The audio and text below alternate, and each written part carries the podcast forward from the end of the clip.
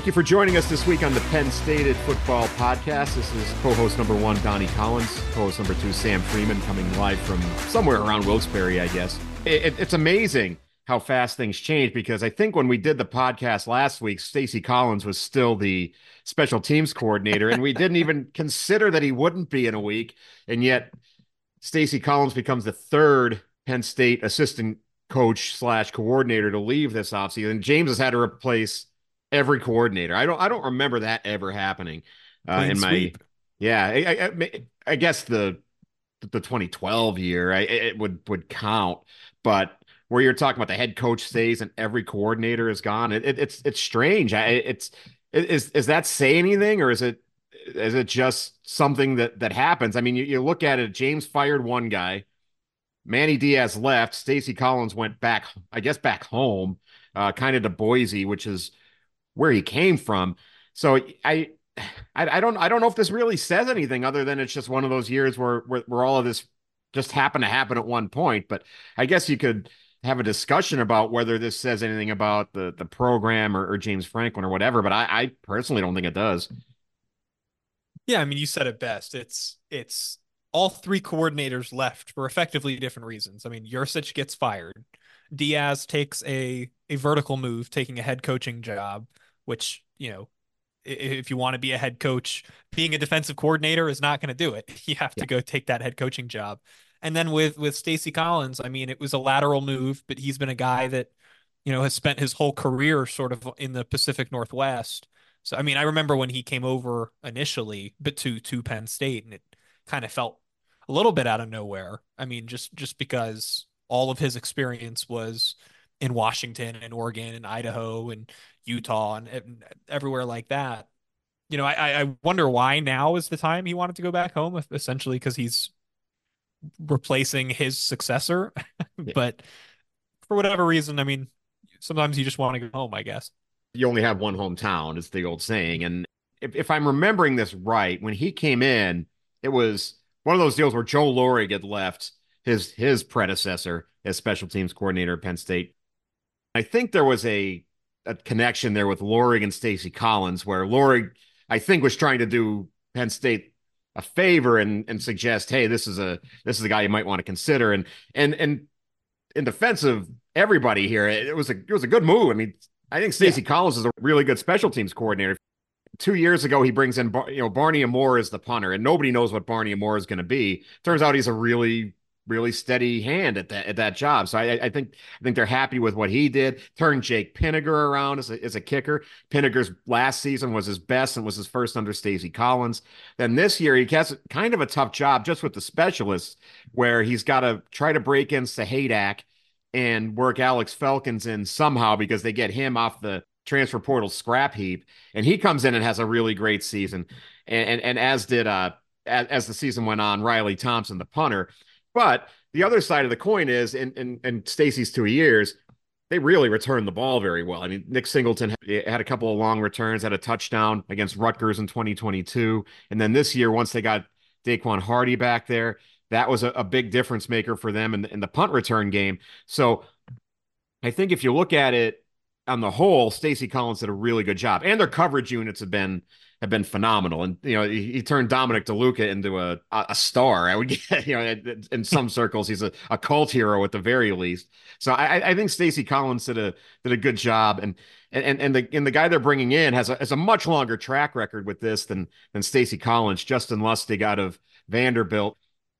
He's got he's got a long career. I, I think every year but one since 2004 he's been a special teams coordinator somewhere, be it Syracuse, where he really made his name, Vanderbilt. I, I, think he was at Ball State, somewhere like that. The one year he wasn't a special teams coordinator somewhere in in, in Division One or Division Two. He was a, a Division Two head coach at Edinboro, and they he took a team that was winless in 2015 and won nine games in the Division Two Coach of the Year award in, in 2016. So this guy is a he's a home run hire, and I I think he almost had to be to pass over some of the guys they had in house for this.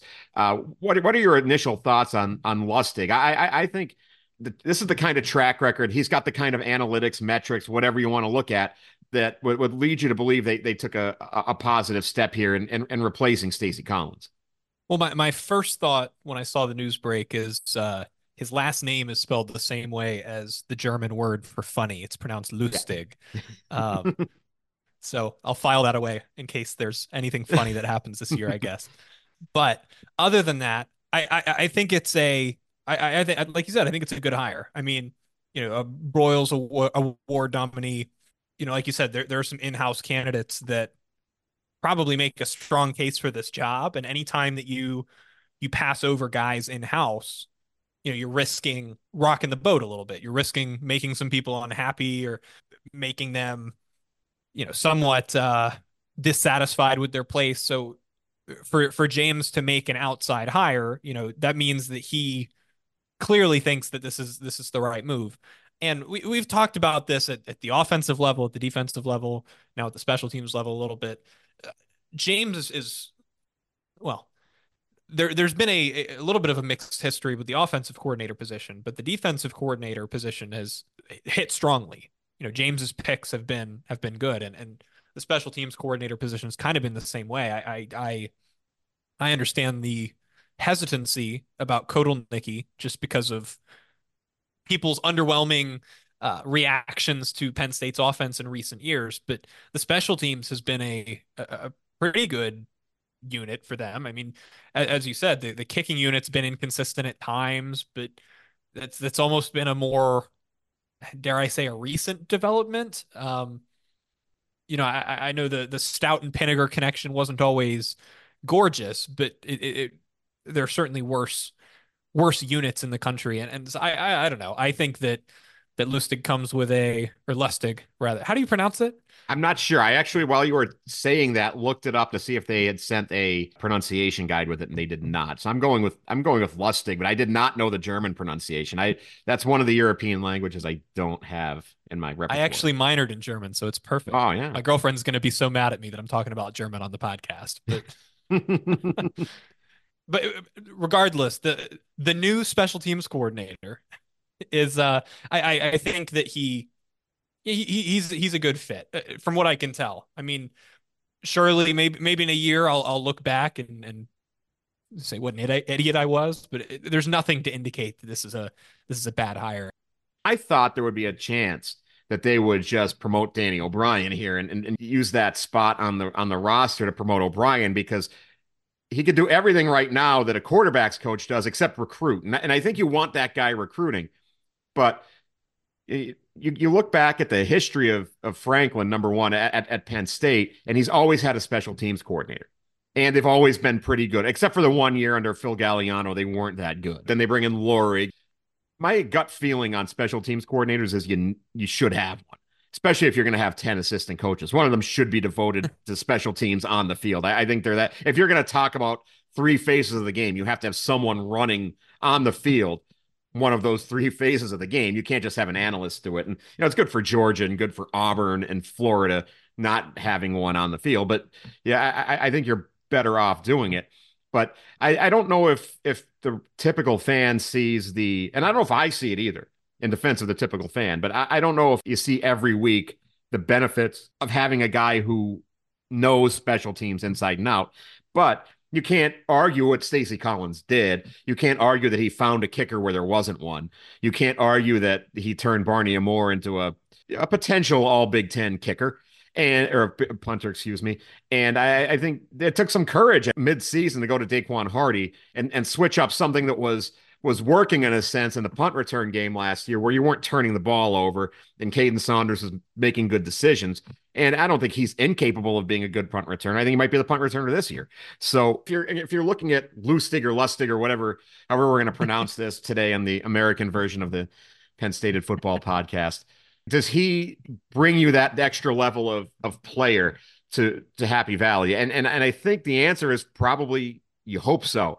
Where in the sense that the one thing that Penn State hasn't done well, they have not brought in punters and kickers out of high schools on scholarship in recent years that have been effective. I think Pinegar was actually the last one, and that's a long time ago now. Sahaydak has been up and down, probably more down than up. Alex Bacchetta transferred, and everybody talked about Alex Bacchetta like he was the next Blake Gillikin, probably because he went to the same high school as Blake Gillikin. But it it, it you know, it's it's a little different than being Blake Gillikin. You have to come in and actually do the job. but he was the number one punting prospect in the country the year he came in, and he, he actually had a, a the worst blue white game I've ever seen last year. They have not recruited that position well, and and Lustig has a, a Ray Guy finalist. He had a, his you know, if it wasn't for Tory Taylor from Iowa, his guy probably wins it last year at Vanderbilt. And he's had a uh, Lou Groza winner at Syracuse, uh, Andre Szmyt. So I, I think that he might be a guy who can develop these younger players into in, into something bigger. Not that Stacy Collins couldn't, but he wasn't around long enough to do that. I, I wonder how much of, of the the regional uh, aspect will, will impact his his his ability to uh, recruit and everything just coming from Vanderbilt. Um, you know, I, I I don't know if if if moving from Vanderbilt to to Penn State, I, am assuming it increases your drawing power as a recruiter. So I don't know if he can you know, build on some of his previous connections and relationships down there. Maybe bring bring somebody up. Who knows? Man, you bring up Bacchetta, and and what a yeah, I don't, I don't want to ra- rail on the guy, but you know what what a disappointing turnout that was at the at the punting position. Just you know, like you said, the number one punter in the country. He was sort of anointed. I, I still remember when they put him in in the Rutgers game, to, it, it, when they benched Barney for a little bit, and then Bacchetta sort of shanked the punt and put mm-hmm. Barney back in.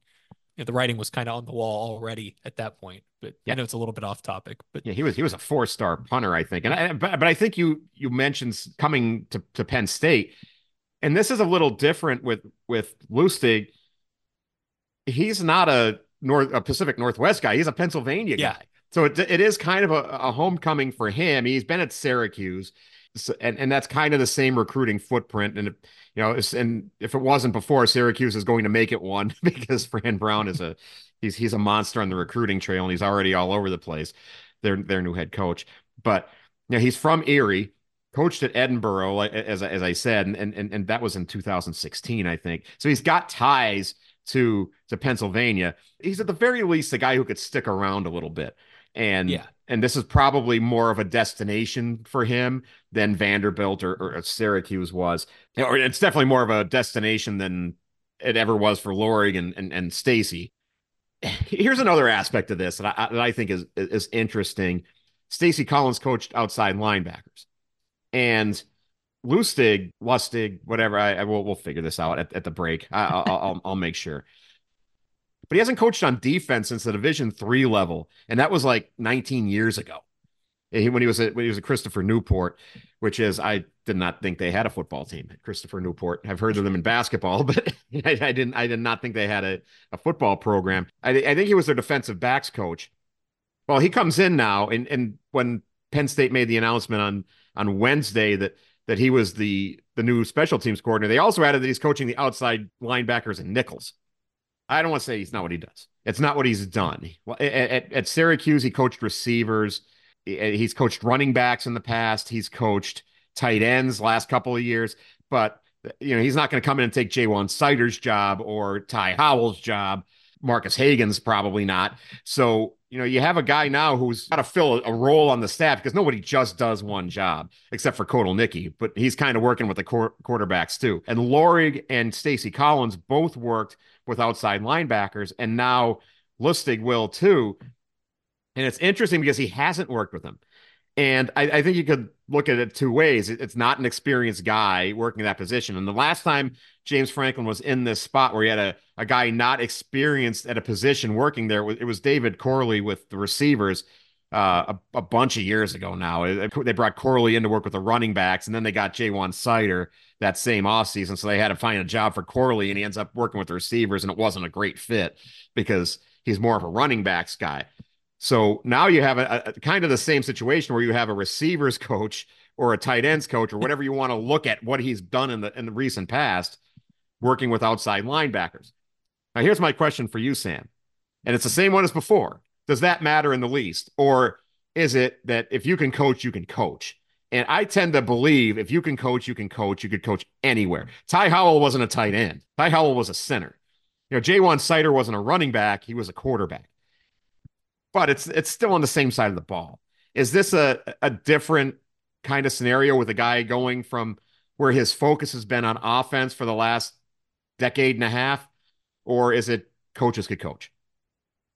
So I, I, think it's more the latter. I think if, if you're a coach, you can coach, right? But I'll give you a reason it could even be a positive. So I I don't think it's a negative because, like you said, if you can coach, you can coach, and if if if Lustig can't coach, then you know that'll that'll be abundantly clear, regardless of what position group he's in charge of. I, I am not insinuating that's the case. I, I just mean, you know, they they brought him in for a reason. I suspect that he'll be able to coach at, at, a at an acceptable level. Otherwise, he wouldn't have gotten the job. They at least have that that faith in him. And when when they hired Tom Allen, they announced him as as a as a linebackers coach as well. So it's not like the, the whole responsibility is going to fall on on Lustig. However, I wonder if this is something of an insurance policy for James. I feel like we we spend a lot of time talking about when Yurcich got fired, and certainly after the offense started playing well towards the end of the regular season with uh, the mixture of Howell and Seider, and and there's always there's always talk about Seider potentially trying to. I, I know Seider sort of you know dispelled the rumors of him interested in in head coaching jobs elsewhere, but you know, that, that's always I feel like surrounded him a little bit. And then Howell, who knows? I mean, as a as a strong tight ends coach with a with a track record of getting guys into the NFL. Who knows if if somebody will try to poach him as an offensive coordinator? So I wonder if this is something of a of an insurance policy for James after taking a, a clean sweep of of coordinators this year. I wonder if this is okay. You know, we feel comfortable with him assisting Allen and coaching the linebackers, but you know, if if Howell or or Seider takes an unexpected move, we have a guy that we can bump up at least in the interim, if not you know, move some stuff around permanently. Let's say Howell leaves next offseason. Just hypothetical possibilities. You know, you can you can move Lustig up to the tight end coach and, and hire somebody out to be the outside linebacker coach and, and, and move some responsibilities around. I, I wonder if this this makes James feel a little more more flexible, a little more comfortable just with the amount of turnover that they've faced this year. If they don't like what Hagans does next year, perhaps they can move Lustig up there uh, it doesn't have to be a, a departure thing. It could be even a, a firing for performance thing. Who knows? And and also, special teams units are made up of guys on the offensive and defensive side. So, you know, I, I'm sure he's got experience with with the linebackers outside of the the Christopher Newport things, even if not in in writing. So I yeah, I don't think it's a huge deal. And at, best case scenario, it also allows James to to move some pieces around if he needs to. You stole my thunder a little bit there because you said there's positives to it. And I actually I think it's better to not to, to coach a position you didn't play uh, because you should be able to do that. That, that, that, I think that's important. And, and look, the a big trend in the NFL now is special teams coaches being head coaches because they work with players on both sides of the ball, as you said, with with offensive and defensive players both playing special teams. You you have to kind of be in tune with what the kickers are doing. Uh, it, it, gives you a, a, much different perspective than than the defensive coordinator, somebody who's always coached defense or someone who's always coached offense has. So I think it's actually a, a much better uh, scenario for Penn State to have somebody coaching linebackers or coaching anywhere who who didn't play the position or coach the position or, or, or before or whatever. And you look around, you know, the more you think about it, mention Seider, mention Marcus Hagans, mention Howell. Deion Barnes played def- defensive line. That's a big part of, of what's making him a good defensive line coach. All those guys say it. You know, he's been there, he's done what we've done. But the same guys at cornerback rave about Terry Smith. Terry Smith didn't play cornerback. Terry Smith was a receiver. But to be a good receiver, you have to know cornerback play it, it helps. And he, he's been a, a, a, very, very good cornerbacks coach for a very, very long time, who, if he hit the open market tomorrow, would be a candidate for a job at Ohio State or Michigan or any any of those kind of places because of what he can do. He's kind of become the new Larry Johnson. Lustig coming in, doing that job, it's it's, it's not a big deal at all. I, I think he'll he'll do a good job with it, and, and I think it gives them a, a different perspective at the outside linebackers coach position because now you're including the nickels in there, and it, it's a very different thing playing nickel than playing cornerback. You should have a guy coaching nickels because maybe two out of three downs. Usually, you're going to be playing your nickel linebacker nickel corner, whatever you want to call him, nickel safety out there instead of uh, of your your regular linebacker. Which you know, basically last year you're taking a guy like Kobe King and and putting in a, a guy like Hardy or extra safety Keaton Ellis. And those guys, it's a very diverse skill set that that position has. You're a safety like Ellis, you're a cornerback by trade like Hardy, or you're you're the starting outside linebacker like the Curtis Jacobs. That they all come from different aspects and, and, and they all are, are coached by the same guy and they're all doing different jobs uh, uh depending on the down and distance. So I, so I think it actually helps. And in that area, he does have a lot of experience. He he has coached defensive backs before, so he's. He, I, I think Lustig is a actually a, a really sneaky good fit in in that Stacy Collins role within a, a five day span in January when everybody else is, you know, there's usually not a coaching carousel going on in January, even though there there there is one one right now. Uh, Sam, the one, the other thing I wanted to talk about here as we close down the the first segment here really quickly, and I hate to talk about this because I know what the the media business is now. It's clicks, it's put something online, get someone to click on it. Sponsors love it. Uh, get people to engage with your site, whatever. But I, but I'm old school. I'm different. And this morning, read a, an email that said uh, Keandre Lambert Smith, the, the Penn State receiver, turns down NFL draft is uh coming back to Penn State in 2024. And I thought, oh, I must have missed an announcement from Keandre that he's that he's coming back. And the we'll, we'll talk about the announcements too because I think they're ridiculous. I think it's ridiculous to make an announcement unless you're going.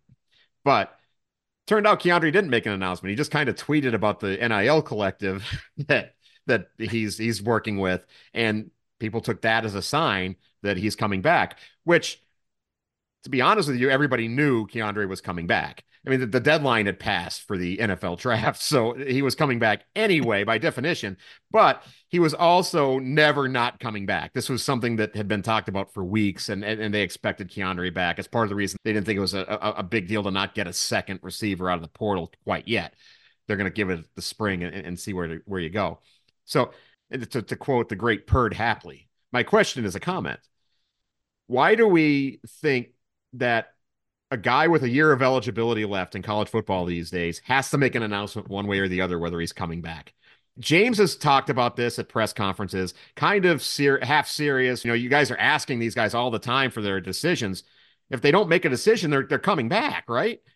And and I I kind of agree with that. It's not it's not news. And coming back with a year of eligibility left is no more news than Dom DeLuca coming back, because Dom DeLuca could go to the NFL right now too. So yeah. why? What's different? Well, you know, I I I get it if, if a guy like Devon Elise, where he can come back for the sixth year. I get the sixth year thing, where it, it might be more attractive to give the the NFL a shot. You've graduated, whatever. But I don't understand the desire to make the players say it when there isn't a need to. And and Keandre didn't say it. Didn't even say it. We just kind of made up the rule here. I'm not thrilled with this and and that's just me being an old curmudgeon. I know that, but you're a younger guy, and and you are more from the the generation that that grew up with this and, and grew up with the internet. What am I not seeing here? What are you? Do you, as a, a younger person, expect the, the announcement? Is is that just something we've we've come to to have to have in, in this day and age? I, I mean, to some degree, it's there's a little bit of a chicken and the egg situation going on where at this point I expect an announcement just because that's that's sort of been the expectation that's that's been created. It's not when I say that I expect an announcement, that doesn't mean I personally require an announcement to know what's going on.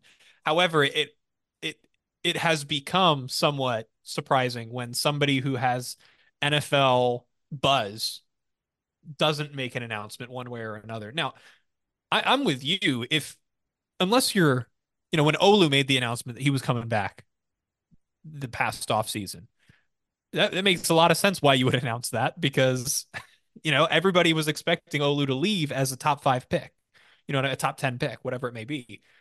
This is, this is no knock on, on Keandre, but I, I don't know what tangible NFL buzz he has right now. I mean, I, I would think that he, he might get a late round flyer taken on him, but he has so much more to gain from coming back that I, I don't know who was thinking that Keandre was passing up some big opportunity by by staying next year.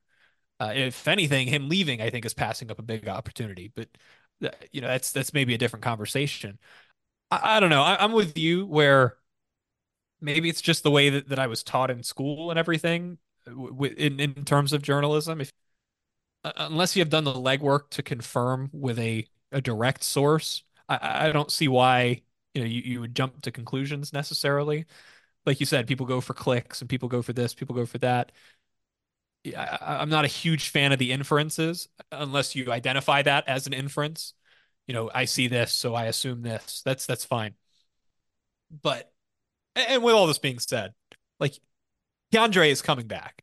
It's yeah, it, it's it's that's fine. Uh, but I, that that tweet that he put out was was pretty innocuous. I mean, it was it was the we are dot dot from, dot back yeah. to work. Thanks for supporting me through NIL. Yeah. Um, it was a plea for money more than anything. yeah. And I'm there's by all means go get that bag. If, if people are going to send you money, do it for for sure. Uh, but I I don't know. I I I just I guess we're getting in the dead period, like you said. I mean, we we have a coaching carousel, but you don't expect that in January. I guess Keandre was was a big topic of discussion at the end of the year as the number one receiver in a struggling receiver group, um, especially with with with the bad Ole Miss loss at the end of the season. But yeah, I, am with you. I, I don't. I mean, Keaton Ellis announced that he was going to the NFL draft because he's out of eligibility, mm-hmm. and I mean, by all means, the, these are these are. Well, I guess they're my contemporaries. I was going to say these are kids, but they're they're the your same age. age as me, yeah. not older. Um, but you know, eh, by all means, everybody deserves their their moment. If Keaton Ellis wants to put out a statement as a goodbye eh, to wrap up you know he wants that's fine. I, I, have no i have no problem on a personal level with keaton ellis doing that. But at the same time i i reserve the right to read that statement and think it's a little bit silly that you know you're announcing i have no more eligibility so i will be not returning next year and, and heading into the nfl draft. Like i don't know. It's and that's where that's where i say at this point i expect it because we got guys declaring for the draft that can't come back but listen keandre if you don't want to put anything out it doesn't bother me I have no qualms with how Keandre didn't handle that situation, but honestly, Dom DeLuca did the same thing. He said nothing, and and, yeah. and it's it's it's it's as ridiculous as you know a scenario is as, as you can get. Now, now the Keaton Ellis thing, I read that, I, I saw that, that was sent to me. Somebody sent that to me, and I and I thought that's what's he doing? And then I read it, and it was like kind of more like a thank you or a goodbye, or you know, really appreciated my time there. I'm going to the NFL. I can't I can't come back. you know, but you know, eh, but that, that you know, if you can't come back, it's basically saying, you know, hell with it. If, if someone will take me in the NFL, I'm gonna go. I'm gonna go play in the NFL. But that's what everybody does. That's what the draft is. that, that's what. Yeah. That's what being a 22 year old who played four or five years or whatever it is of college football does, and it's and that's what they've done forever. But I, I think this has kind of just become, and, I, and I'm afraid of this. Uh, I think it's kind of just become the hat thing from the commitment ceremonies. Yeah where uh that's a great point uh, yeah where, where you know you, you feel you're doing it because you feel like you have to because everybody else is doing it and and, I, and i'm only going to say this because i know my son does not listen to the podcast he has much better things to do but but when he when he quote unquote declared his intention for for high for college when he was a senior it was about this time uh, yeah maybe last april he he did the hat thing he, he had the two hats of this and I didn't and I didn't get the sense he was doing it ironically. I get the sense that he did it because he thought that's what kids do.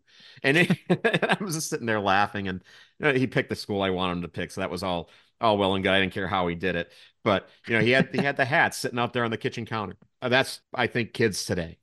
Sam, we'll be back in a in a couple of minutes for segment number two. We'll get some pronunciations right. We'll get we'll, we'll fix some of the facts we got wrong here in the in the first uh, segment. We'll talk about Drew Allar, I think, a little bit.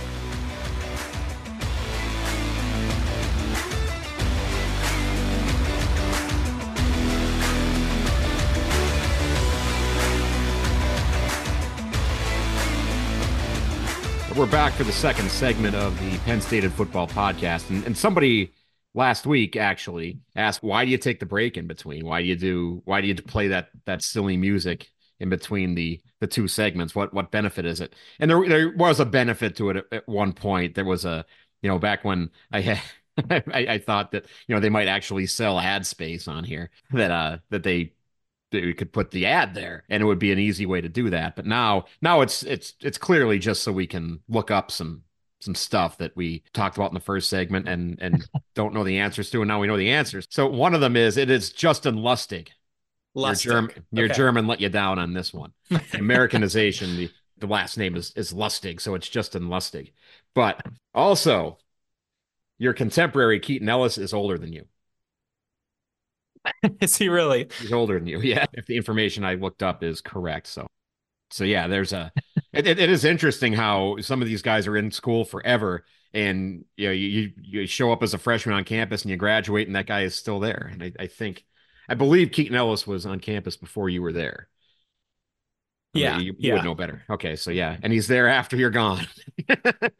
so, yeah, so Sam has still has some contemporaries on the on the Penn State football team.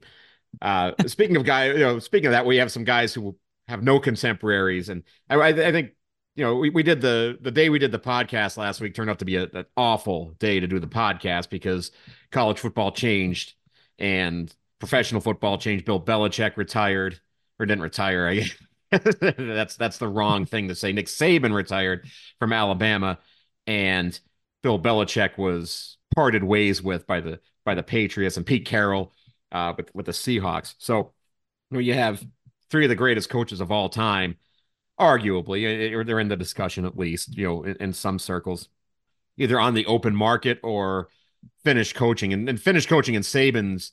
Well, we'll focus this on Saban because it's a it's a college football podcast, obviously. But you know, Nick Saban, his career at Alabama over as as the head coach. They bring in Kalen DeBoer from Washington, and the transfer portal opens up, and everybody at Alabama is seemingly gone. It- it- you know, now Kalen DeBoer has to rebuild the Alabama roster, has to kind of do what he is was set out to do at Washington, but now he gets to do it at, at Alabama with all their resources, and, and you get to see what kind of recruiter this guy this guy's going to be.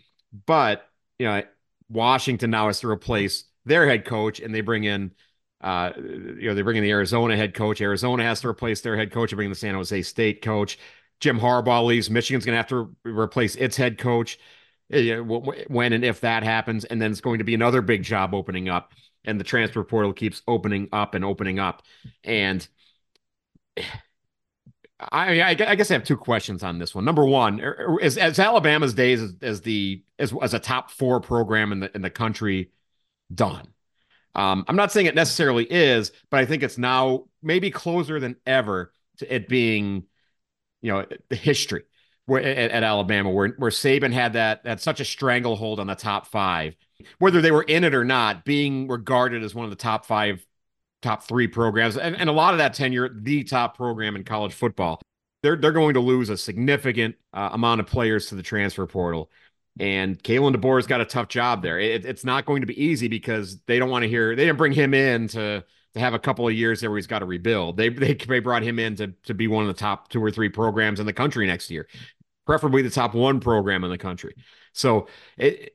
Or, or is the Alabama we're going to see next year even going to be remotely similar to the one we've seen over the last 10, 15 years under Nick Saban? My gut feeling is that that Alabama is going to take a, a couple of steps back here. I, I don't know that that I can be ready to write them off entirely just because I, I do think that the the brand of the program still has value. But at the same time, it's certainly not a foregone conclusion. I mean, Kalen DeBoer is going to have to rebuild to some degree. At, at the very least, rebuild the prestige because it's it's not like the NFL, right? If uh, if Andy Reid stepped down tomorrow, somebody would slot in as the head coach of Patrick Mahomes and Travis Kelce. That's not the way it works in college. You know, it, it's it's it's it's a lot less of a seamless transition of power. I mean, like you said, there, there's a lot of players that might not even be on that roster anymore this time next year. It's, it's hard for me to say it's a true rebuild given there there are a number of players out there I guarantee who would still love to go play in Alabama without Nick Saban just because it's Alabama in comparison of of where they're at now. What what I think is really interesting about this is the vacuum that Saban's departure creates.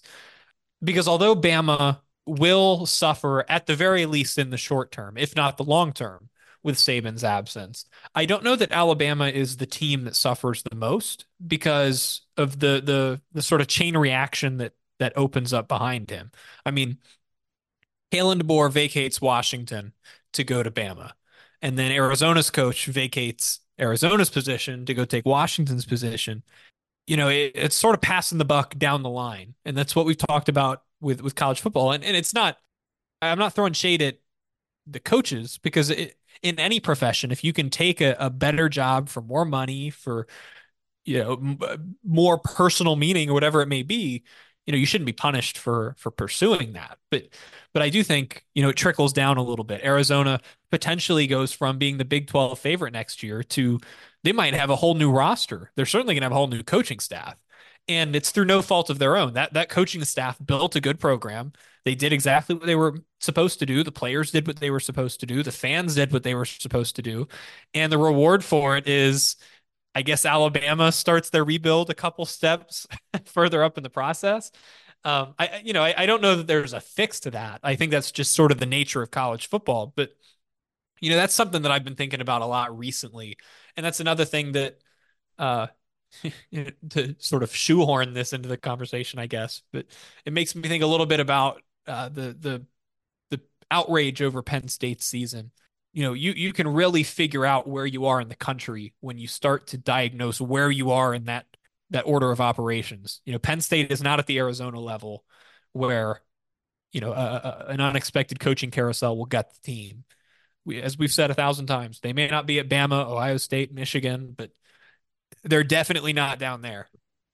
You don't want to be where the crap is going to land. And it happened to be arizona this time. Now and and it you know nick saban decides he's done and it crushes Arizona. Why? Why does and they didn't hire Arizona's coach? So, but why does it have to happen that way? And I and I think when you know when you, when you sit there at a at a press conference for and, and listen for 20 minutes as Lane Kiffin and James Franklin pontificate about the future of college football uh, on a Friday morning, as I as I did at the Peach Bowl, this is why you you see the the potential this has to decimate a program that's kind of just in the line of fire it just happened to have a, a, a decent coach. And, you know, and, and Jedd Fisch is taking, as, as you kind of alluded to, taking the whole coaching staff pretty much from Arizona to Washington. And it's really similar to what James Franklin did to Vanderbilt. And Vanderbilt's never really recovered. You know, it, it sidelined Vanderbilt for for 10 years. They haven't been they haven't been that good in it. They've been certainly haven't been as good since as they were in in 2013 it's not good for the college game when every everything is geared toward making Alabama as good as it can be, and and Arizona ha- has to take five steps back for that to happen. And and and I agree. It's Penn State is not in that position only because the head coach didn't leave. And, and I tried to write a column about this over the weekend. I don't know if I was successful or not. I didn't love it, but you know, but I basically my question was is is the James Franklin as part of the coaching carousel talk over for whatever reason. It, you know, it, it used to be a couple years ago that all these big jobs and and and there was nothing this big. Alabama never opened, but USC. Yeah, I, I think there was a when, when, I think there was a Texas thing. When you know it was James, a candidate at Texas. I believe that was the school. But there were some big programs when they opened. James is a guy who who got mentioned, and he got mentioned in this one. Uh, I think that's some fancy footwork by the agent. I don't think anybody but Kalen DeBoer was getting this job at, at any point ever. But you know, Alabama is a team that can hire whoever they want. There's going to be a, a, program that opens up at some point that would would love to have James Franklin, and it's a it's a matter of does James Franklin want to go to that that program, and then if he does, what does it do to Penn State? And uh, one of, one of, the other guys in the beat and I had a, had a really fun conversation the other day about uh, and this is, is apropos of nothing. It's not even of my point. But let's say James had left, take the, taking the Washington job, which I didn't think was that far out of the realm of possibility.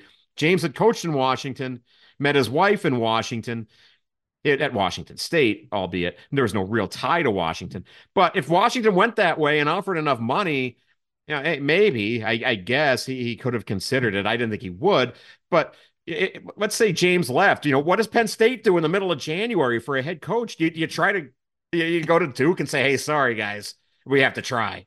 And and and Manny Diaz leaves another program after about three weeks.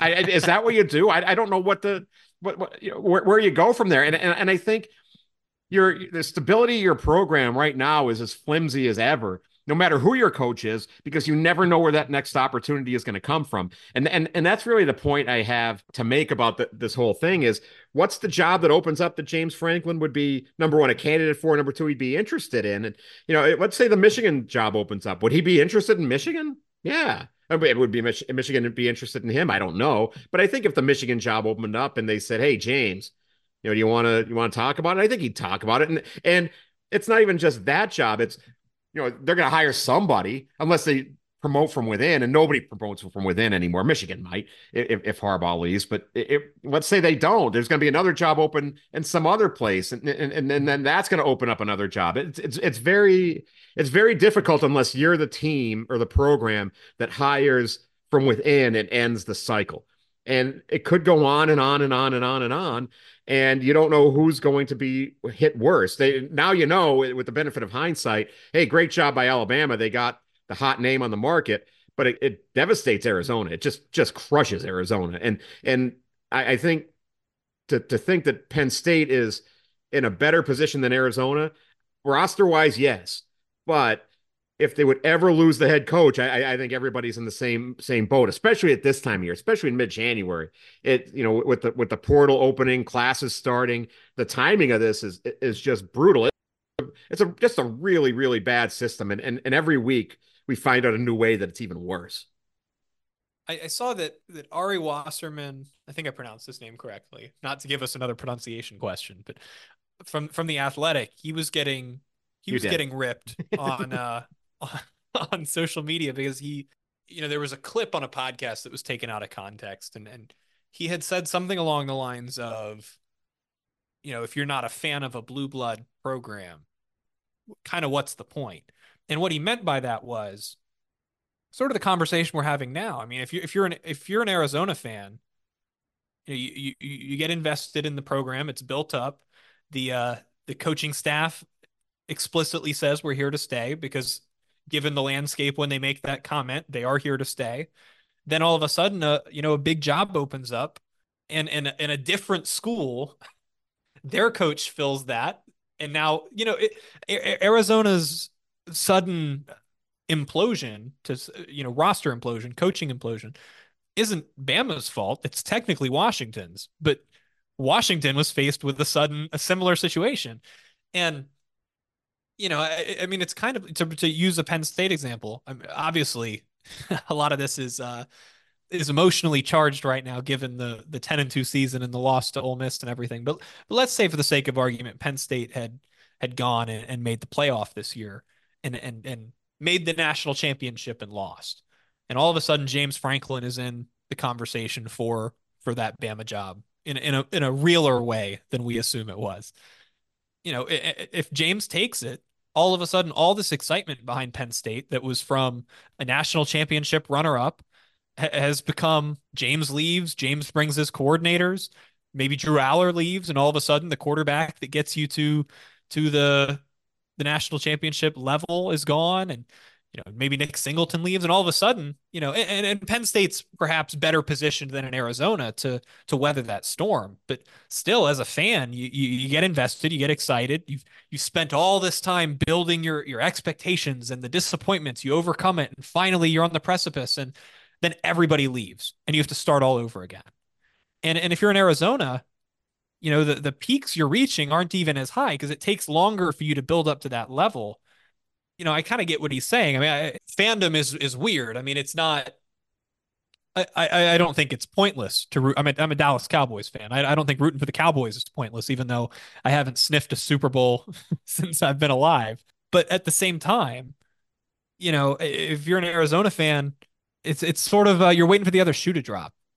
What if Arizona competes for the Big 12 title next year? What if they win? What if they what if they make it into the playoff?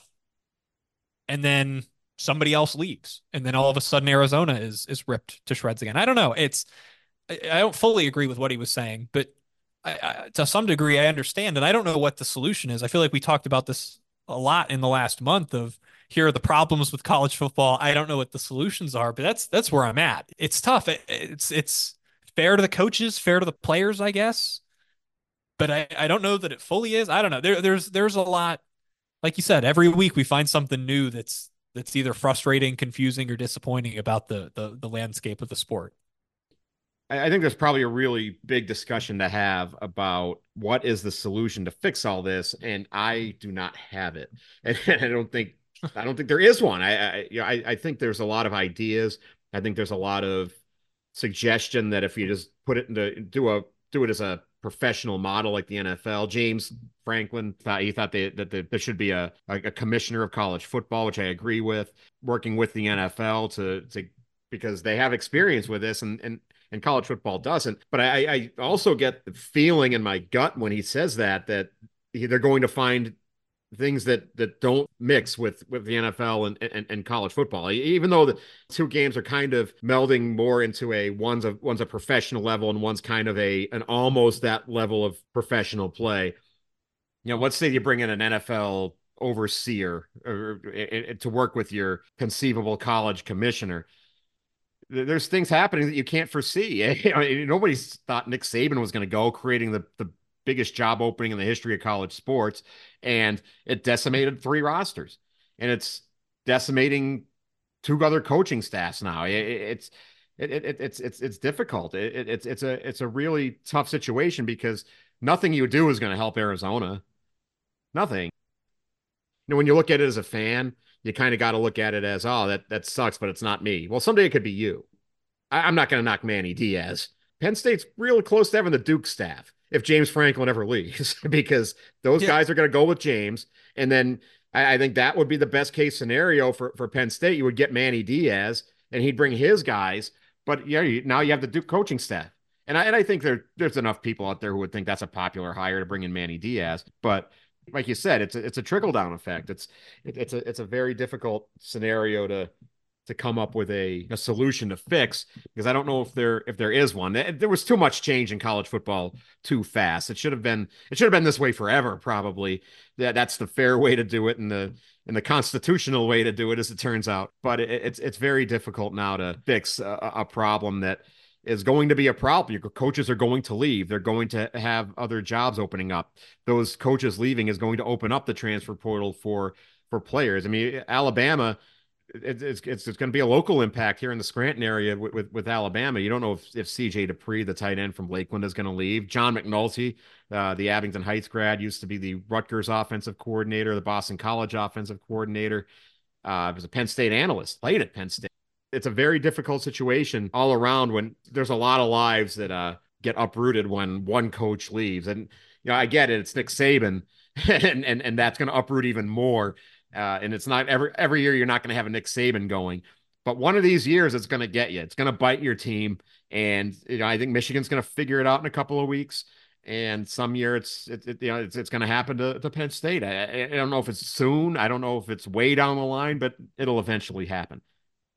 We've been teasing this for weeks. Should we talk about Allar? Yeah, why not? I don't. And, and, and here's the, the, the honest truth. And, and I've gotten so many, this a lot of people requesting after the Peach Bowl. Why don't you guys talk about Drew Allar and whether there should be a quarterback competition next year? Is he the right guy? And the reason I haven't talked about it yet, and the reason we haven't mentioned it is very simple because I don't want to. I don't, I don't think it's a rational discussion. I, I just, I just don't. I, I don't think you look at his numbers. I think he gets a lot of the blame for the offense not being what people thought it could be. But I don't know what I thought the offense could be if, if I thought it would be better than this with those receivers. I, I don't think he's to blame for the for the way the receivers played. I don't think he's blameless in the offense. But whenever somebody looks at, at an offense and says the quarterback is is not as good as as we thought, the one question I always ask is why did you think he was going to be that good? And I thought Drew, for a first year player, played very well. Now, unless you look at Drew as if he's Johnny Unitas, which I think Penn State fans did, because we saw it last year with with Clifford. You know, everybody wanted Clifford out and Drew in, and not just because oh we want to develop the kid, but because we think he's going to give us a better shot to win. And that was that's something I heard from a lot of fans. And when it turned out that that wasn't the case, I, I think fans started to turn on Drew. Do I think there should be a quarterback competition next year? Yes, because I think there should be one every year. Because who knows? Maybe Drew sandbags it in the in the offseason and Beau Pribula works hard or Jackson Smolik works hard or whoever the Grunkemeyer or whoever comes in and, and, and is dynamite and you don't know. You, you don't want to hand the job to somebody who didn't win it outright.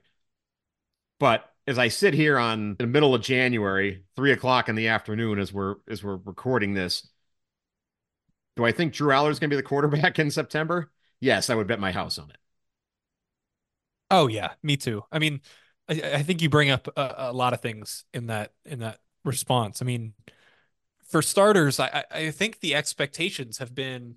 I, I don't know how much of this is just cultural with with social media and attention span and stuff like that. I don't know how much of it is, you know, stars in college like Trevor Lawrence being great from the beginning, and you know, you look at the NFL and Tom Brady winning a thousand Super Bowls all of a sudden makes it Super Bowl or bust, and you know, Nick Saban perhaps skews how you view head coaches. I don't, I don't know how much of it is a mixture of just witnessing greatness in our lifetimes and how much of it is cultural, how much of it is, you know, just with Penn State, just, just frustration over, over time sort of baked into the culture of the fan base at this point. Um, but something my, my, one of my roommates in college would say is we would look at number one quarter, uh, number one quarterbacks in, in the NFL and I'll, I'll wrap it back to college here in a second. But you know, he said everybody wants their number one pick to be like Joe Burrow. You know, come in and, and throw 300 yards a game, and if only he had people around him, you you just know right right from the beginning they're they're going to save your franchise. But most number one picks aren't that. It it takes it takes time. And it also may be that, that your expectations are too high. If, if you're if you get a uh, Baker Mayfield was number one pick. I, I, think the the Bucs are happy winning a playoff game this this this past week with with their number one pick. He, he he's a consistent starter. That's worthy of of of a starting quarterback. And, and I think you have to apply some of the same reasonable expectations to a college quarterback. Drew is young. I, I, don't think it was fair to sort of anoint him as a as a Heisman contender in his first year of starting, just because, frankly, I, I think it's because of the recent successes of, of somebody like Trevor Lawrence or C.J. Stroud or whoever it may be, who you know are, are very rare. There's a reason I can I can name them as opposed to naming you know the disappointments across the country by by that metric. Most people are are not going to reach those levels, and it's just not fair to expect that of, of people.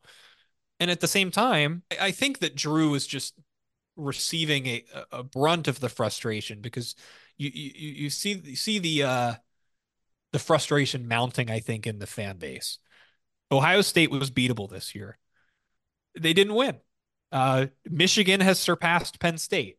That was something that was avoidable. You know, four years ago, Penn State was probably positioned better than Michigan was, and now all, all of a sudden, Penn State is a clear number three as the Big Ten is about to expand. Yurcich is gone, so Yurcich can't receive any of the of the uh, vitriol. Uh, Dante Cephas transferred out, so you know you can't throw any more any more hate his way. I you know you're you're losing the scapegoats. I think, and I think it sort of falls on Drew. I wrote something last year when I was defending Sean that was you know something along the lines of, and I can't believe how quickly it's been proven correct. But I said you know, as soon as Drew Allar starts, the calls are going to start for for Beau and, and Jackson Smolik, and here we are. Not only do I think people need to manage their expectations, I'll, I'll agree with you. It, it, there should be a quarterback competition because there always should be. Nobody should ever feel complacent because you're never going to get better if, if that's the case. Drew needs to improve, but everybody needs to improve. It's not because Drew is particularly bad. Beau needs to improve. Jackson Smolik needs to improve. Grunkemeyer needs to improve. It, everybody does.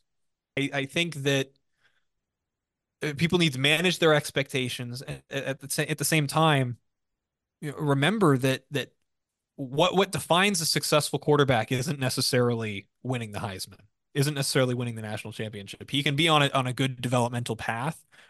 I mean, you look at his touchdown to interception ratio. I'm not saying that's everything, but it's not nothing. I, I don't know. I, I think that there's building blocks there. They just got an offensive coordinator that everybody in the building seems to really like. I think it's a good hire you know, you, you got to see it through. At the Peach Bowl, we were on the sideline, and I was watching Drew warm up, and I said, if, if you don't think that's a first round talent, I don't know what to, to tell you. The, the guy's making every throw on the money. Now there's no no pads on, nobody rushing at you, but he's got all the potential in the world. I mean, wh- whether he realizes it, I I don't know who whoever realizes every bit of potential they ever had. I mean, that's what made Tom Brady great. It's what made Joe Montana great. He, they realized every bit of potential they they ever have. But he's got more potential than those guys did. And, and I, I, get why Penn State fans will look at him and say, this guy is going to bail us out. But he's still just a kid. He's still just learning the position, and potential is not polished. It, it, he's not a polished player yet, and I'll, and I'll concede that. And, and and I keep coming back to it. Like, how many fans told me last year he's better than Clifford? In their mind, he was better than anybody else in the Big Ten. And now that you know, oh, he stinks too. And it's it's not just because he stinks; it's because James stinks, and it's because Yurcich can't develop quarterbacks, and they, they they can't develop any players, and and then you got you got big problems all around. When you were saying some things, one of the things I I, I thought about is how, how much I like how the Green Bay Packers develop quarterbacks, which is you know, and, and they've had what now three in the last 30 years. it's an it's an unbelievable number. Yeah. When when they drafted Aaron Rodgers in the first round, nobody thought the Packers were going to draft a quarterback in the first round that year. And it angered Brett Favre. They draft Jordan Love and it angered Rodgers. I think in college it's a little different but sometimes the, the, the benefit of that talented quarterback is to make the guy you have that knows exactly what he's doing better and sharpen them up. And, and, and I think that's why when I say there should be a quarterback competition, there should always be a quarterback competition because you think that you think that Brett Favre wasn't threatened by Aaron Rodgers right out of the right out of the shoot. I I I know he was, and and and, and Jordan Love is talented. You think that didn't threaten Aaron Rodgers for a couple of years? And I think it made Sean better to have Drew around. I I, I really think that Drew made Sean a better player. I look at, at Drew as the Jordan Love for a year. Got all the skills, everybody knows it, but whatever you get from him, you get. And I I, I think I said it in the beginning of the year. If they were going to make the ch- the tournament, if they were going to be one of the four teams, Allar had to play out of his mind. Well, he didn't play out of his mind. That doesn't mean I thought he was going to play out of his mind. I thought he was going to play okay, and he did. He played better than okay. But as somebody who's heard a lot from the fans, I would like to say this. If you don't think that guy can get better and get a lot better and has every chance in the world to get better, then you're rooting for the wrong program. To, to get that guy finally should be a reason for celebration. And then you're just going to rush him out the door it, it, makes no sense that you would lose faith in a guy that quickly. I I, I don't get it. I, I think you're right. I, I, think there's this now or never mentality there that you know you can get a high school kid who can make a big difference. I think it maybe dates back to Derrick Williams uh, coming to Penn State, something like that. But I, I, don't get the eagerness to, to rush him out the door and, and, and give Beau Pribula a shot. If you think Beau Pribula is as talented or as gifted as as, as Allar is, I, I, don't know what I don't know what to tell you. Be patient. The, the, the kid's going to be good. Well, Sam, we are running out of time, so maybe we'll we'll jump in next week when we talk more about Drew Allar. Probably, I don't know. I, I'm not gonna I'm not gonna guarantee these guys anything anymore. For Sam Fremin, this is Donnie Collins. I promise I'll I'll I'll, I'll be more patient with the fans next week on the on the Penn State of Football podcast when we return. Thanks so much for listening, everybody, and we'll be back soon.